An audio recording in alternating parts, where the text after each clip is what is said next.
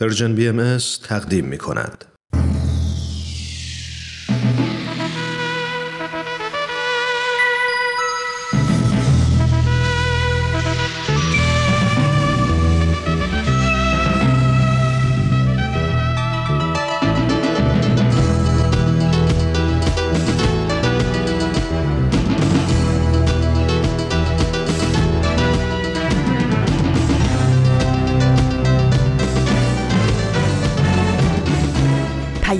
دوست. برنامه ای برای تفاهم و پیوند دلها.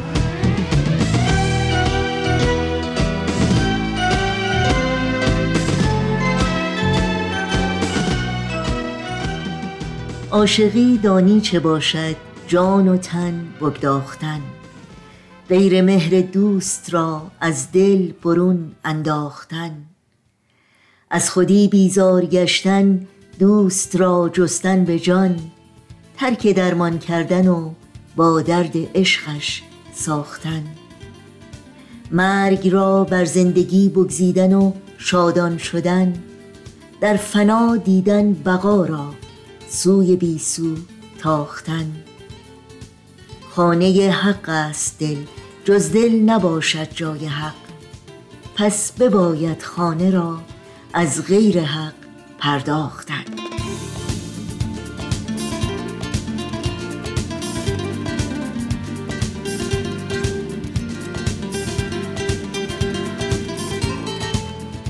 درود بی پایان ما به شما شنوندگان عزیز رادیو پیام دوست.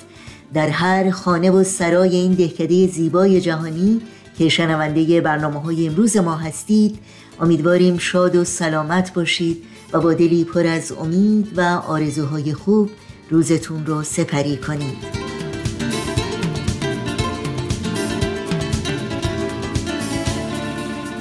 دوشنبه 22 فروردین ماه از بهار 1401 خورشیدی برابر با 11 ماه آوریل از سال 2022 میلادی پیش روی ماست.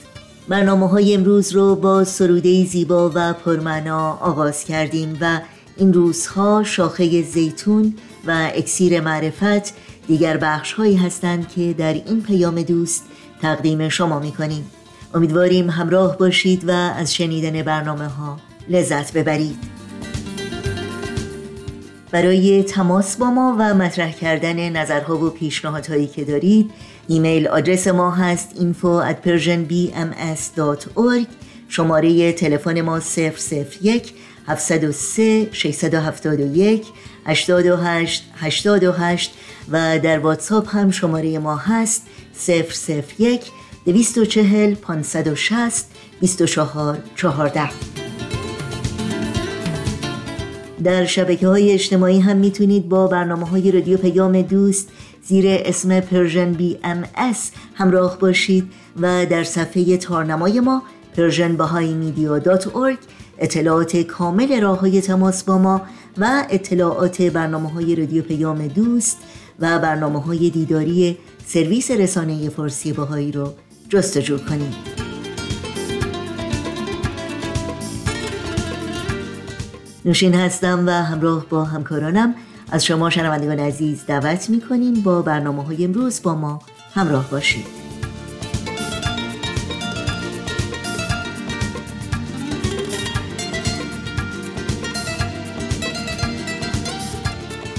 و ما این روزهای امروز سخنی است اندیشمندانه و تعمل برانگیز از راسل برند کمدین، بازیگر، مجری رادیو، نویسنده و فعال بریتانیایی که اغلب نگاهی دقیق، درکی عمیق و دیدگاهی وسیع از مسائل جهان و چالش‌های روزگار داره.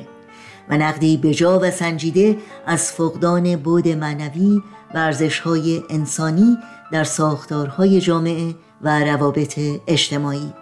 از جمله سخنی که در اینجا با شما شریک و سهیم میشیم. جامعه در حال فروپاشی است. و مردم کم کم در حال بیدار شدن و آگاه شدن از این واقعیت که دلیل اصلی ابتلای آنان به بیماری های روحی و اختلالات روانی این است که آنها در نظام و سیستم اجتماعی زندگی می کنند که متناسب و فراخور روح انسانی طراحی نشده.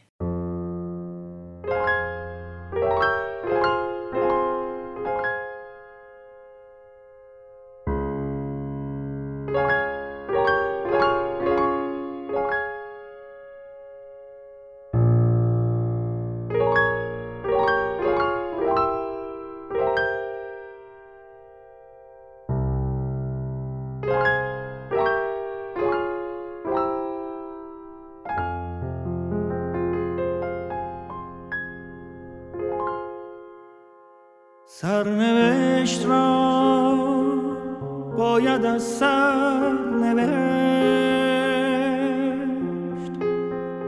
شاید این بار کمی بهتر نوشت.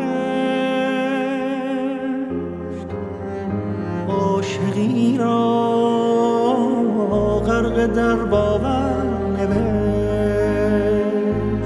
قصه ها را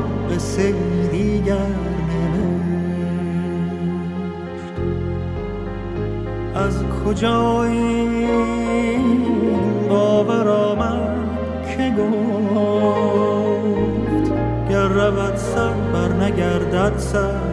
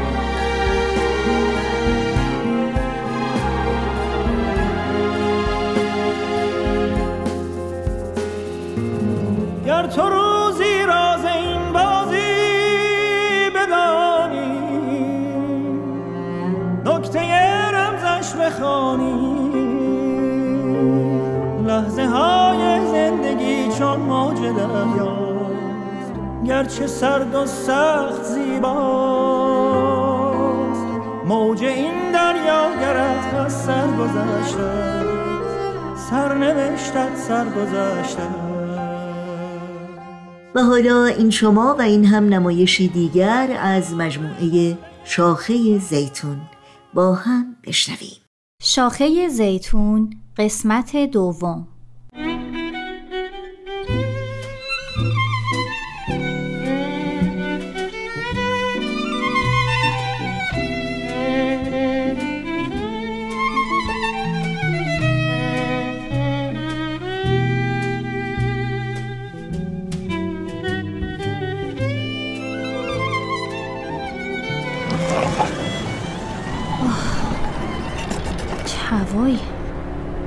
انگار آسمونم امشب لجش گرفته.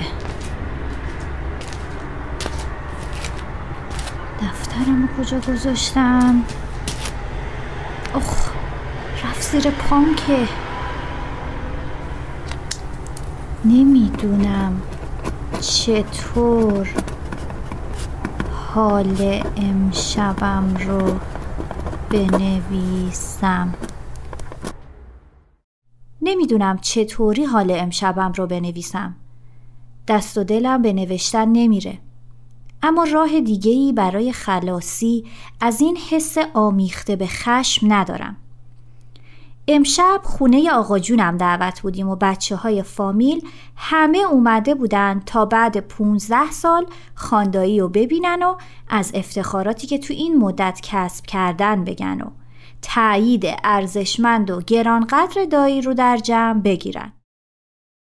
اون که مهندس ساز است یک پروژه بزرگ رو در فرانسه مدیریت می کرده و امسال به مناسبت اولین سالگرد بازنشستگیش اومده وطن دیدن فامیل. کم کم بازار تعریف داغ شد. اصل و سهیل بچه های دایی نصیر هر دو پزشک هستن و ازدواج کردن. اصل یک دختر سه ساله داره که موبایل از دستش کنده نمیشه. دایی هم بعد از چند سوال راجع به آدرس مطب و اینکه آیا می‌خوان تخصص بگیرن یا نه مهر تایید رو با لبخند و جمله مایه افتخار فامیل هستین براشون حواله کرد. سروش و شهریار پسرای خاله نسرین شرکت ساختمان سازی دارن. سروش که همسرش رو در تصادف از دست داده یه بچه دو ساله داره. شهریار هم دو پسر سیزده و پونزده ساله داره که گوشه خونه آقا جون مشغول تماشای فوتبال هستن. شهریار بعد از برشمردن مجتمع ها و ویلاهایی که شرکتشون توی پنج سال گذشته اجرا کرده گفت اون دوتای رو کاناپم که دارن تلویزیون می‌بینن بچه های منن. پوریا پیمان. بیاین اینجا ببینم. پوریا یه نیم دور سرش رو چرخوند و دوباره به تماشای تلویزیون برگشت. و پیمان که بزرگتر بود گفت بابا گیر نده دیگه. جای حساسیه. دایی جون خوش اومدی. خاندایی هم بلند بلند خندید و گفت بچه پسر همینه دیگه ولشون کن. خب شما دوتا هم حسابی کاروبارتون سکس این روزا. از قدیم می‌دونستم سری از تو سرا در میارین. سروش جان تو هم یه فکری برای خودت بردار. جوونی هنوزا. و دوباره بلند خندید. خاله نسرین یک دخترم داره به اسم شیوا. مونس روزهای خستگی و سنگ صبور من. جای خواهر نداشتم رو به خوبی برام پر می‌کنه. یک پسر داره که هفت سالشه و در ادب و مهربونی و خوش صحبتی نظیر نداره. اسمش ایلیاست. شیوا با کمک ایلیا مشغول چای و شیرینی بود. سینی چای رو که جلوی خاندایی گرفت اون ازش پرسید شیوا جون تو چه خبر؟ چه کردی تو این سالا؟ شوهرت کوپ است؟ سروش بلند خندید و گفت آقای دکتر تا نیمه شب نشه فک و دهن مردم و ول نمی‌کنه و شروع کرد به خنده شیوا با لبخند مهربونش گفت دایی مریض اوژانسی داشت. حتما به زودی برای دیدنتون میاد. دایی با کنجکاوی پرسید خب شیوا جون از خودت بگو کم شیوا در حالی که به پذیرایی ادامه می‌داد گفت من هنوز عاشق نقاشیم نقاشی می‌کنم. دارم روی یه سبک متفاوت. دایی پرید وسط حرفشو گفت یعنی آموزشگاه داری؟ آموزشگاه که نه ولی یکی دو تا شاگرد دارم و بعضی وقتا دایی دوباره پرسید کار چی؟ بیرون کار می‌کنی؟ فعلا که نه خاندار هستم دایی گفت این پسرته؟ ایلیا گفت سلام خان دایی بله من پسر شیوا هستم. و ظرف شیرینی رو به خاندایی تعارف کرد. شما خوبی؟ خونه ما میان دیگه. با هم شطرنج بازی کنیم. مامان می‌گفت شطرنج خیلی دوست داریم دایی که از شیرین زبونی های ایلیا حسابی کیف کرده بود گفت ماشالله چه پسر بلبلی داری شیوا. نصف بچگی های خودته. ولی دایی جون حیفه که هیچ کار نمی کنی یا؟ تو دختر با ارزهی هستی. حیف وقتت هدر بره. سروشم پشبند دایی رفت رو منبر و گفت آسایش دنیا مال ایناست دایی. تو خونه راحت و بی دغدغه و با همون صدای همیشگی شروع کرد به خندیدن. آسایش دنیا وقتش هدر بره چرا بقیه حرفی نزدن؟ چرا همه در تایید حرفای دایی و سروش با هم خندیدن؟ صدای خنده هاشون این بار برام اذیت کننده بود. به سروش نگاه کردم و یادم افتاد وقتی که خانومش فوت شده بود کمک ها و حمایت های بیدریق خواهرش چقدر در آرامش بچهش موثر بود. سه ماه تمام مثل یک مادر دلسوز بچه رو تر و خشک می کرد و بهش عشق می‌داد. اصل چرا ساکت بود؟ چرا نمی گفت که شیوا همسرش رو راضی کرده که برای تجهیز مطب بهشون پول قرض بده؟ آقا جونم چرا نمیگه که از وقتی مامان به رحمت خدا رفته هر پنجشنبه آخر ماه شیوا براش غذای گرم میاره و به یاد خالش چند شاخه گل روی میز خونش می‌ذاره اصلا چرا کسی از کیکای خوشمزه تولد بچه های فامیل که شیوا بیمنت و با سلیقه تمام اونا رو براشون هدیه میاره یادی نمی‌کنه. تابلوهای زیبا و استادانهی که دیوار خونه هاشون رو معنا داده و همه بنا به مناسبتی از طرف شیوا پیشکش شده رو چرا فراموش کردن؟ با خودم گفتم دایی جان نکنه کوری یا این بچه دستگل رو نمی‌بینی که جلوت با احترام شیرینی گرفته و داره با این بلاغت و ادب باها تعامل می‌کنه اینقدر غرق این افکار بودم که صدای دایی رو که از مشغولیات و احوالم می‌پرسید نشنیدم سهیل به جام جواب داد. دایی جون میناز گهوار تا گور دانش به جوی رو اجرا می‌کنه. هنوز درس می‌خونه. و آقا جونم سری پشبندش گفت البته دو روز در هفته هم توی یه شرکت بیمه کار می‌کنه. دایی جون نگاهی به من که ماتم برده بود انداخت و گفت آره الانم مثل که از سر کار اومده بچه خیلی خسته است. سعی کردم لبخند بزنم تا این بحث همینجا تموم بشه. الان که دارم می نویسم دوباره خشمی همراه با اندوه به سراغم اومده. اینقدر قلمم رو فشار دادم که دو جای کاغذ سوراخ شده. واقعا در روزگاری که به رسمیت شناخته شدن زنا مشروط به فعالیت های اقتصادیشون هست موقعیت زنای خوندار چجوری تعریف میشه؟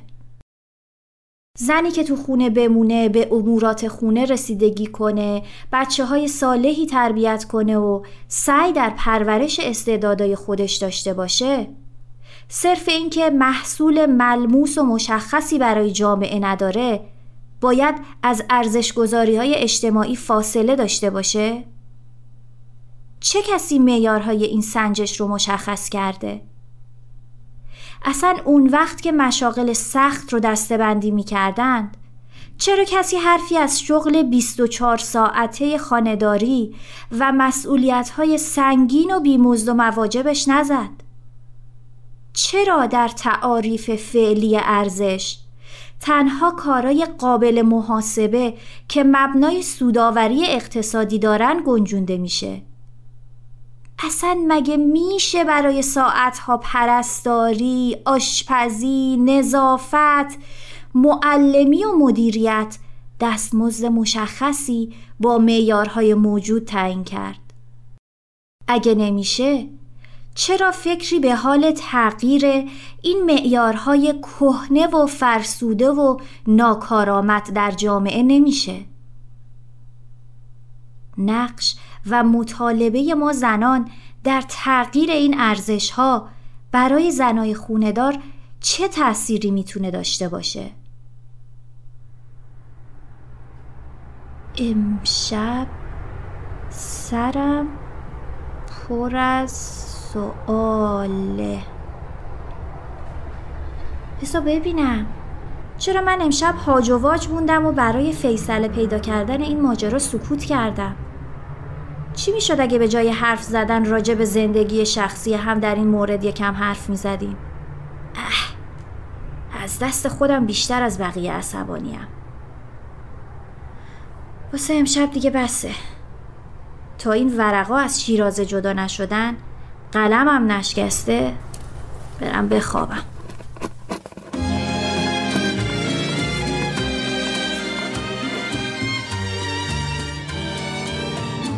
Siempre que te pregunto que cuando, como y donde.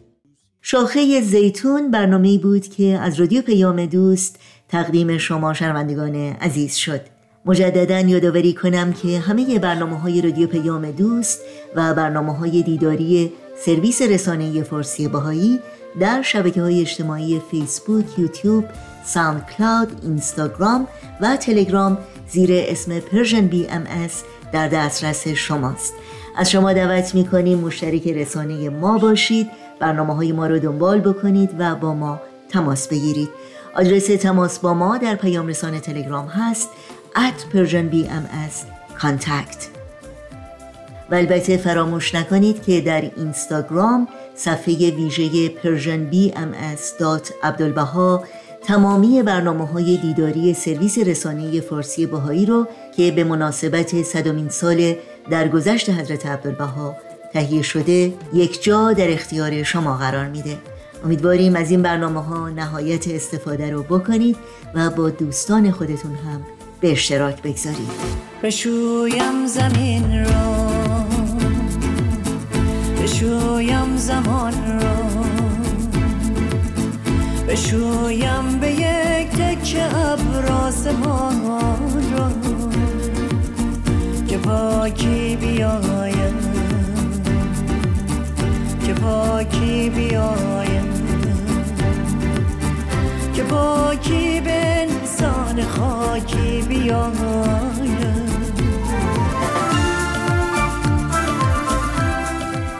پیام دوست این دوشنبه رو با برنامه این هفته اکسیر معرفت دنبال می کنیم از شما دعوت می کنم همراه باشید. اکسیر معرفت.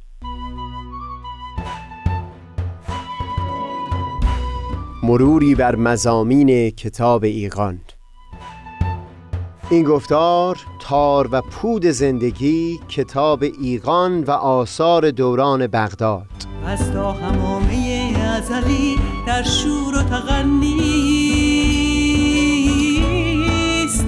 گوش قلب را از سروش او بی بحر مکن.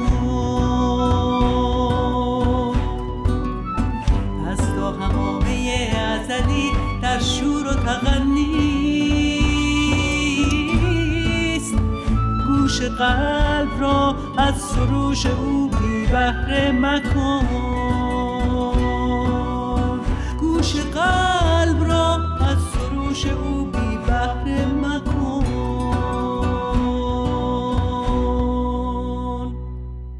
دوستان سهیل کمالی هستم. ما گفتار قبلی رو با مرور بخشهایی از الواح حضرت بهاءالله خطاب پادشاهان عالم به آخر رسوندیم.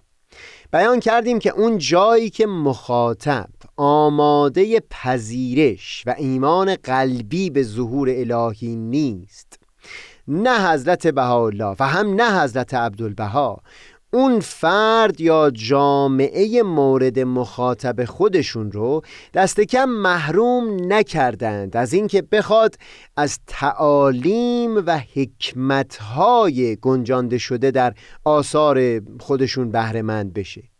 به عنوان مثال در گفتار سی هشتم بیان کردیم که حضرت عبدالبها در رساله مدنیه سعی می کنند دقیقا همون توصیه هایی که در الواح حضرت بهاءالله خطاب به پادشاهان بیان شده بود رو به مرحله عملی شدن نزدیکتر بکنند. یعنی کوشششون این بود تا هم به کمک استدلال های خرد پسند و هم از طریق استناد به اون متون دینی که مورد قبول مخاطبین اون رساله بود کاری بکنن که در نظر جامعه ایران این تعالیم حضرت بهاءالله که نامی هم از صاحب اون نبردند سزاوار نهایت توجه لحاظ بشه. این که بیان کردم نامی از صاحب این تعالیم نبردند. به این خاطر بود که حضرت عبدالبها در رساله مدنیه تعمدن از ذکر نام خودشون هم خودداری کرده بودند. چون می‌دونستند که در غیر این صورت رساله مورد مطالعه قرار نمی‌گیره و نتیجه مطلوب حاصل نخواهد شد. در اینجا بگذارید ما یک نکته ای رو در خصوص کتاب ایقان به طور کلی هم بیان بکنیم.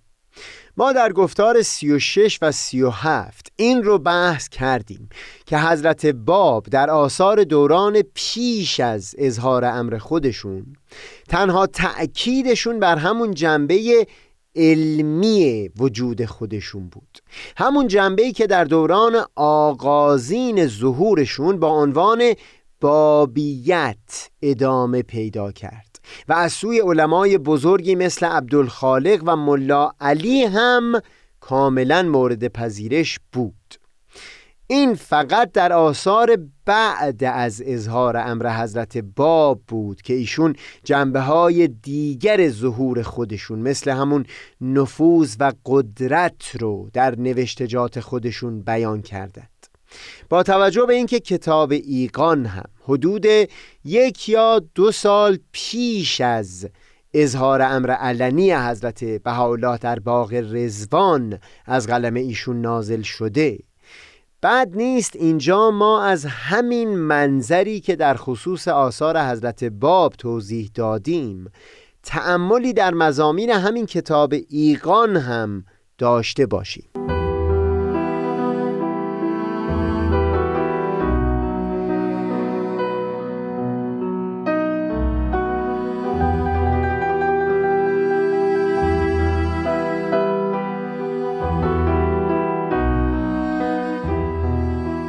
کتاب ایقان در زمانی از قلم حضرت بهاءالله نازل شد که اون حضرت هنوز مقامات عالیه ظهور خودشون رو به طور علنی آشکار نکرده بودند زمانی که حضرت بهاءالله در شرف خروج از بغداد بودند در اون دوازده روزی که در باغی به نام رزوان ایام رو میگذروندند مقامات ظهور خودشون به عنوان موعود ادیان رو برای اصحابی که در اونجا حضور داشتند بیان کردند تأثیر این اظهار امر علنی در لحن نوشتجات حضرت بهاءالله اون چنان بارز و آشکار هست که تقریبا بسیار استثنا مواردی هست که به صرف تأمل در محتوای یک لوح نشه با قطعیت بیان کرد که این در دوران بغداد نازل شده یا بعد از اون.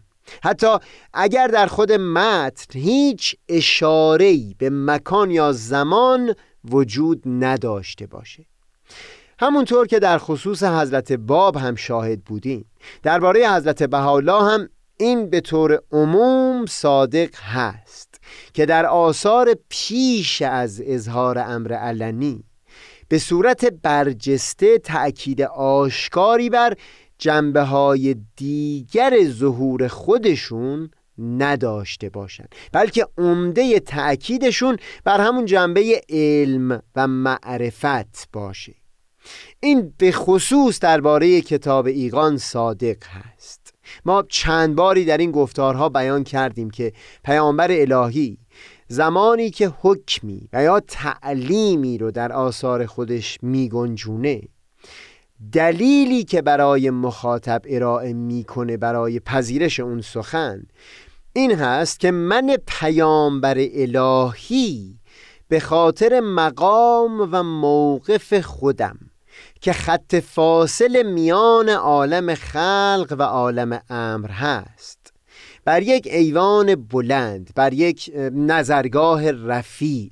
یا به تعبیر حضرت بهاءالله بر منظر اکبر ایستادم و وسعتی از تاریخ گذشته و هم گستره همین امروز جهان بشری رو می‌بینم و هم از سوی بر چنان عمقی از هستی واقف و آگاه هستم.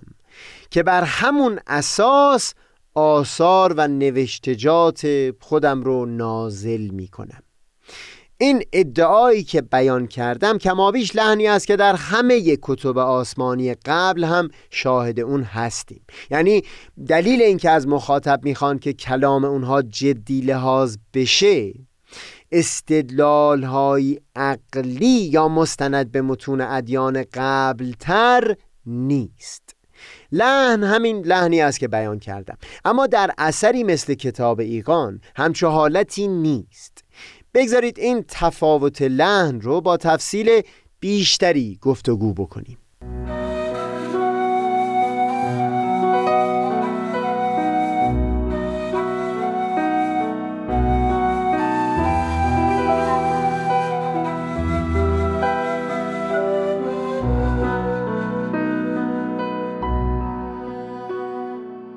ما در گفتار پنجم درباره تفاوت سبک و سیاق کتاب ایقان با سایر کتابهای آسمانی توضیحاتی بیان کردیم.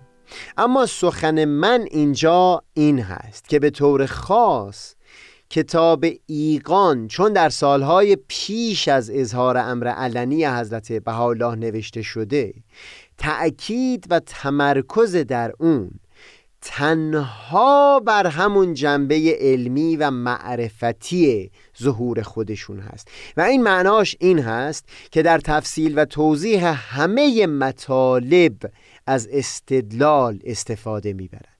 حال چه استدلال عقلی و چه استدلال بر اساس متون دینی که مورد پذیرش مخاطب اثر بوده.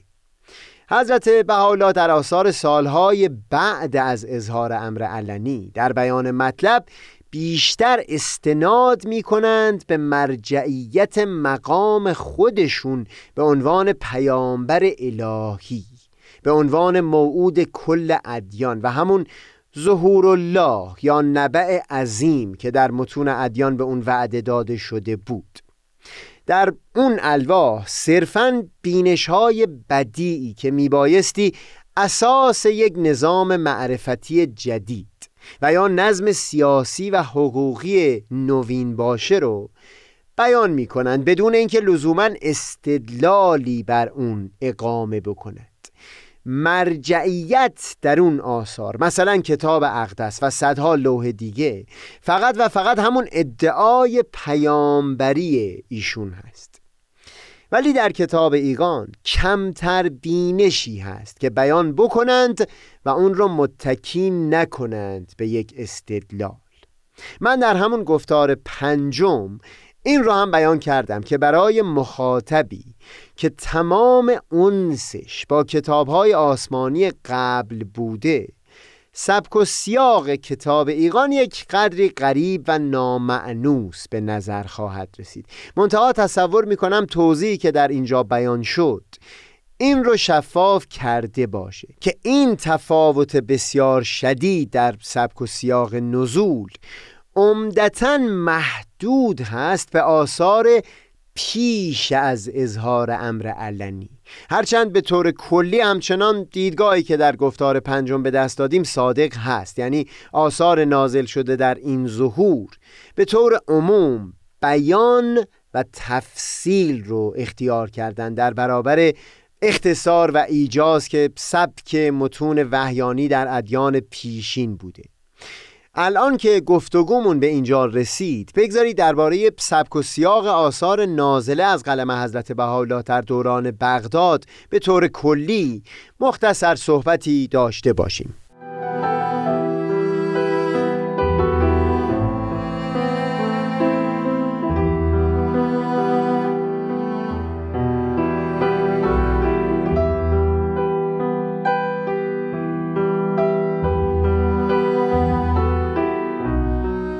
بگذارید اول چند نکته رو مرور بکنیم.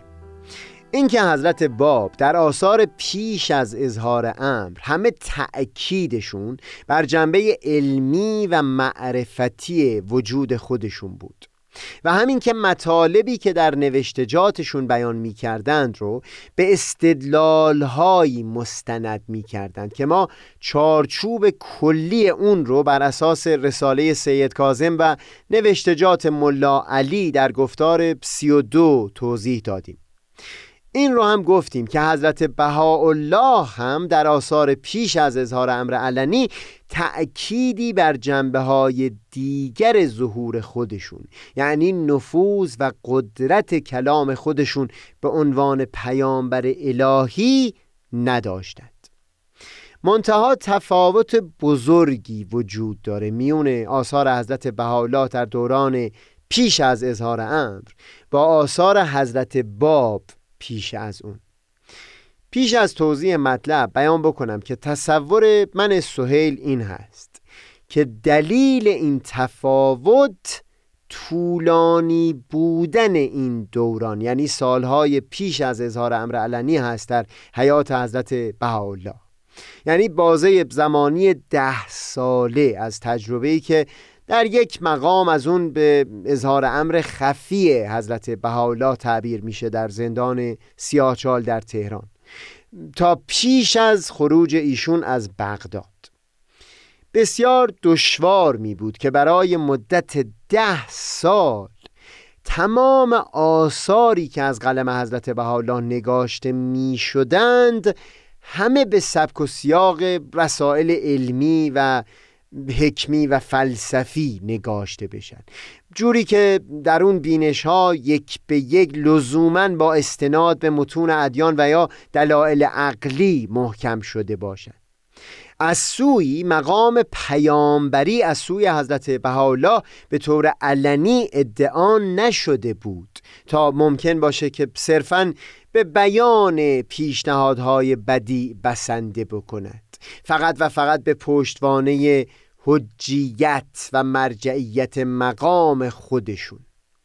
به عنوان بهترین جایگزین راه سومی انتخاب شد که همون هم عبارت هست از سبک و سیاق عمده آثار حضرت بهاءالله در دوران بغداد و اون این بود که بیشتر نوشتجات ایشون در دوران پیش از ظهور به سبک و سیاق متون عرفانی نازل شد.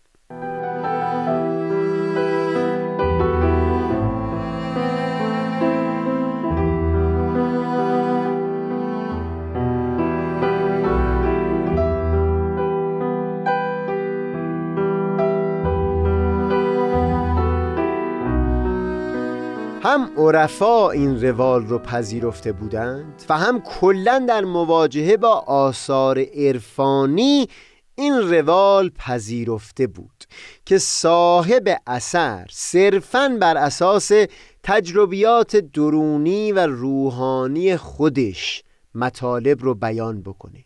لذا در آثار عرفانی حضرت بهاءالله دیگه لزوما این حالت استدلالی حاکم بر جو کتاب ایقان رو نمی‌بینی. در آثار متعددی که خطاب به عرفا و در جواب سوالات اونها نوشته شده هرچند مواردی می‌بینیم که استناد به متون ادیان بکنن اما به طور کلی تکیهشون در بیان مطالب بر این موارد استناد نیست.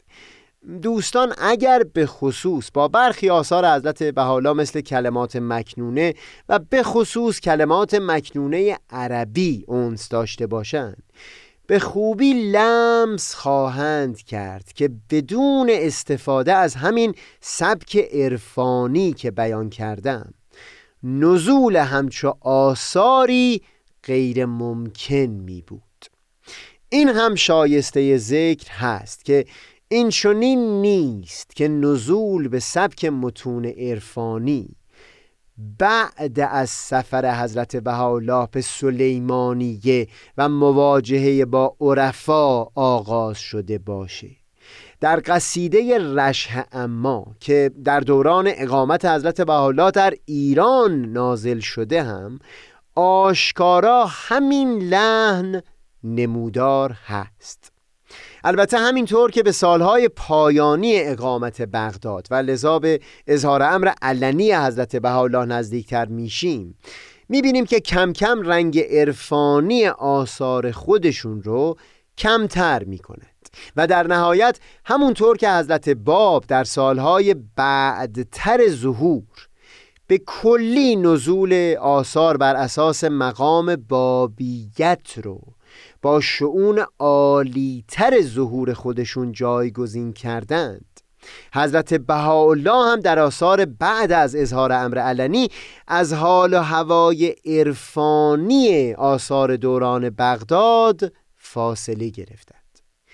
با این ترتیبی که بیان کردیم میراث سنت عرفانی ما هرچند به خاطر همین موارد استکاک با عقل و خیرت در مواردی نقدهایی بر اون وارد بود.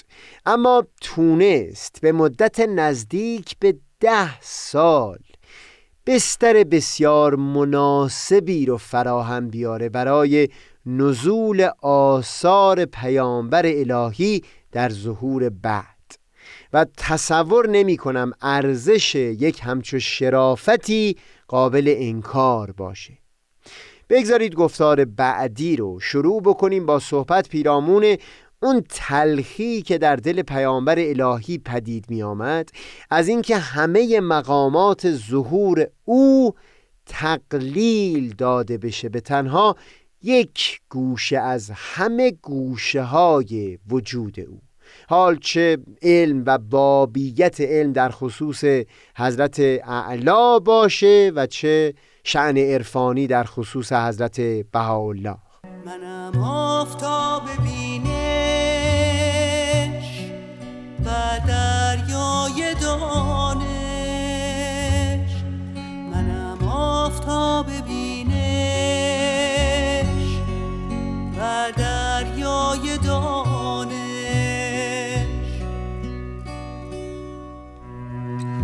پشمردگان را تازه نمایم. منم آن روشنایی